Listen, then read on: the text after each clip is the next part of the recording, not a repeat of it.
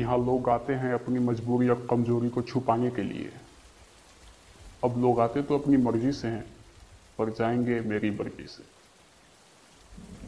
तेरह साल का था जब पहली चोरी की थी, और आज चालीस साल से सुरेंद्र यादव यहीं का यहीं है। ये देखो कौन है। अफ्ताबवा तुम लोग जाओ, निकलो। हाँ लल्ला काम हो गया बाबूजी। ठीक है लल्ला। अगर कभी लौटने का मन करे तो सुरेंद्र यादव का दरवाज़ा खुला है।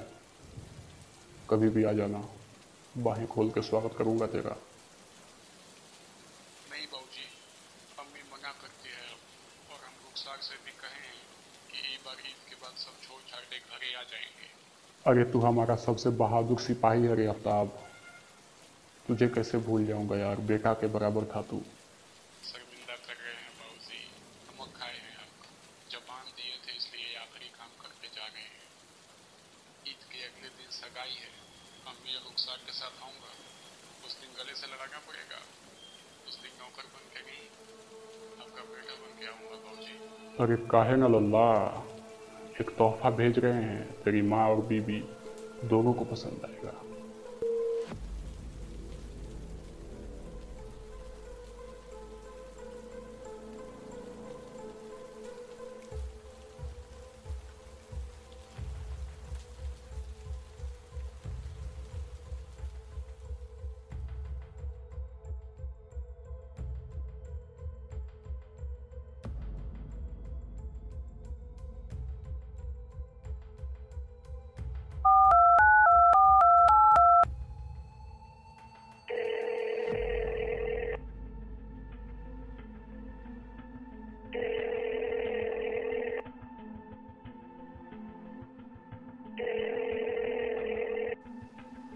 का कुणाल बाबू, सब खैरियत।